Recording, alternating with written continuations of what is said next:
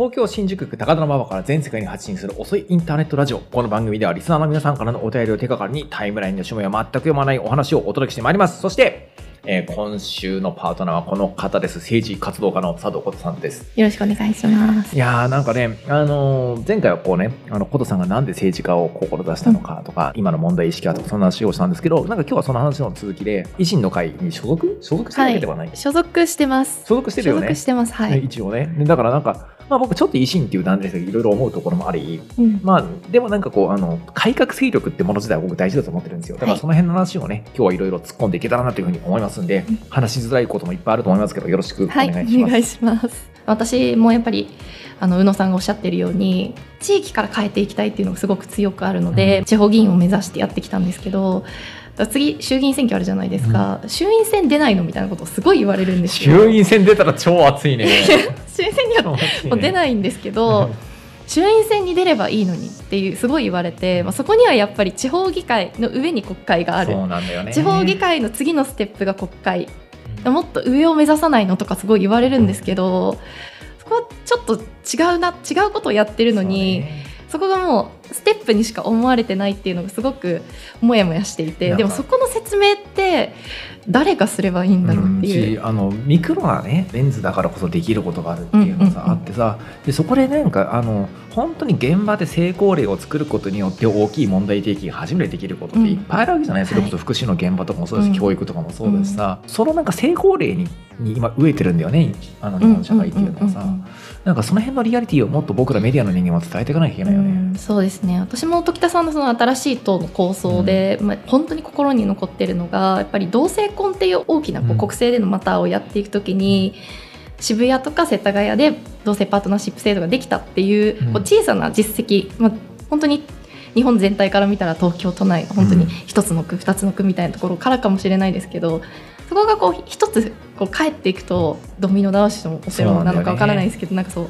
やっぱりどんどん波及していく、分かりやすい実績とか実行例っていうのがあることがすごい重要だっていう話を時田さんしてて、それを北区でやりたいっていう話をしてて、それにすごく心惹かれて、うん、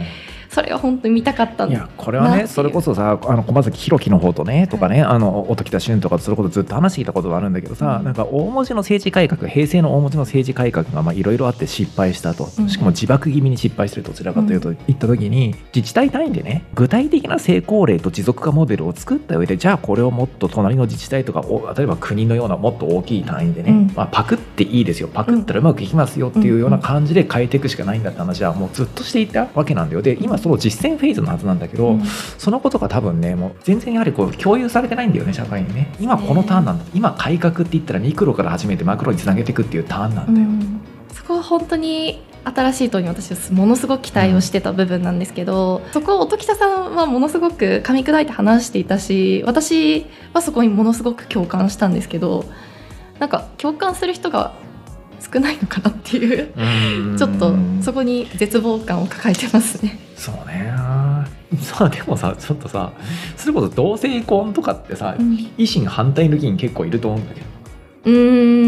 だけど。特に大阪維新系は。そうですね。音喜多さんが出た2019年の参院選の公約で同性婚マニフェストに入れてるんですよ。うんうん、なのでマニフェストに入れられるレベルには党の中で合意はしていると私は理解してます。うん、ただその LGBTQ の方の今の実態とか、もっと言えばまあ人権とかっていうところで、うん、全員が意識を統一できてるかっていうと、まだやっぱり理解はできてない人もいると思います。単純に、まあ、松井吉村体制下の維新はやっぱり何年かウォッチしていて、うん、でかつやっぱり彼らのコロナ対策なんか見ていたとしても、うん、なんかやっぱ彼らの人権感覚がお世辞にも高いとは僕は言えないと思うし、うん、非常にやはりこうポピュリスト的な政策をね、うん、取っていると。小池百合子より自分の方がいかに何かやってる感を出すかみたいなことしか多分ほとんど考えずに、マスコミの前に吉村さんなんかは立って、挙句の果てにはイソジンみたいな恐ろしいことを言うみたいな、そういう世界に突入してしまっていて、一世代前のポピュリズム政党っていうね、平成型のね、小泉純一郎型の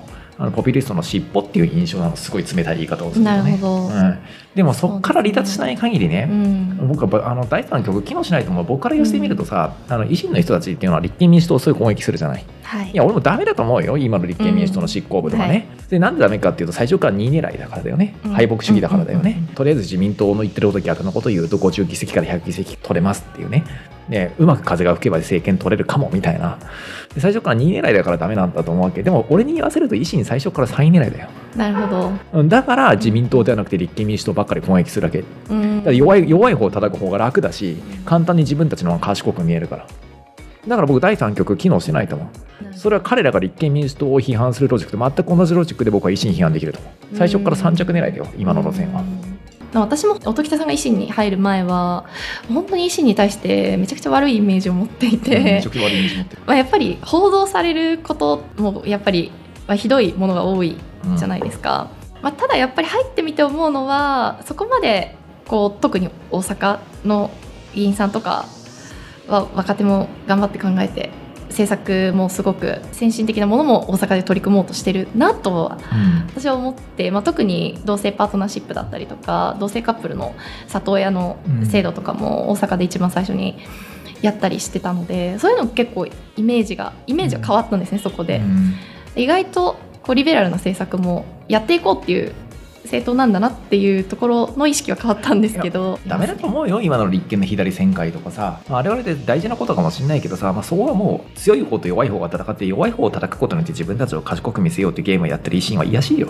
うん、っていうのが僕の、いやでも本当にそれは本当におっしゃる通りだと思いますね。大阪の方はやっぱり首長を取っていて議席もやっぱり第一会派っていうのを取ってるので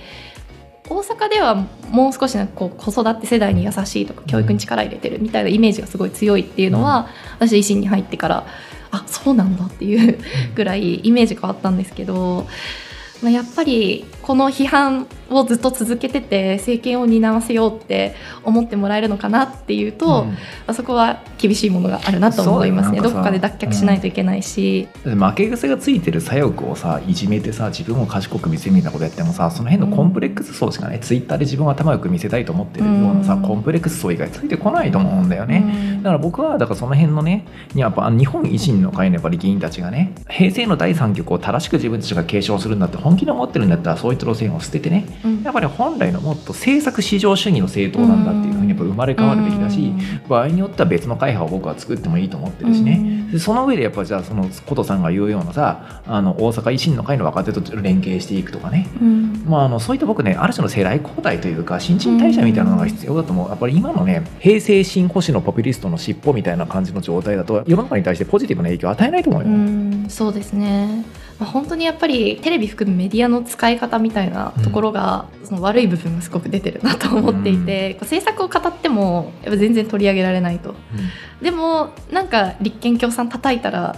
メディアに乗るみたいな、と悪い成功体験みたいなのをちょっと積んでるのかなっていうのはたまに感じることはありますね。私もやっぱり維新のメンバーとして入ったのはやっぱり政策として掲げてるものとか、心意気としてやっていこうとしてることは自民党のオルタナティブを作っていこうっていうところだと思ってやってるんですよね、いやだから結局この問題っていうのはさなんかかつての第3極っていうのがちゃんとね平成と手を切れるかどうかな、平成のテレビポピュリストたちの手法から果たして手を切って自分たちのなんかやり方を見つけて自立できるのかっていう問題が今問われてるんだと思うよ、はい、ということで、この番組では皆さんからのお便りをお待ちしております。身の回りで起きたことから人生相談まで幅広く募集しております、お便りは概要欄にあるフォームから送ってください。なんかね 2,3 週間前まで異常にメール多かったんだけど夏休みに入った瞬間にメールが少なくなってる気がするので皆さんガンガン送ってください。なんか読み切れないぐらい来てたのがなんかいつの間にかなんかスパート少なくなってるんでよろしくお願いします。今だったらすごい読まれますよ、はい、でこの番組ではスポンサーも募集してます。概要欄にあるフォームからぜひともお問い合わせをお願いいたします。過去の配信は YouTube メンバーシップなどで視聴できます。詳しくは概要文をご覧ください。それではまた次回もよろしくお願いします。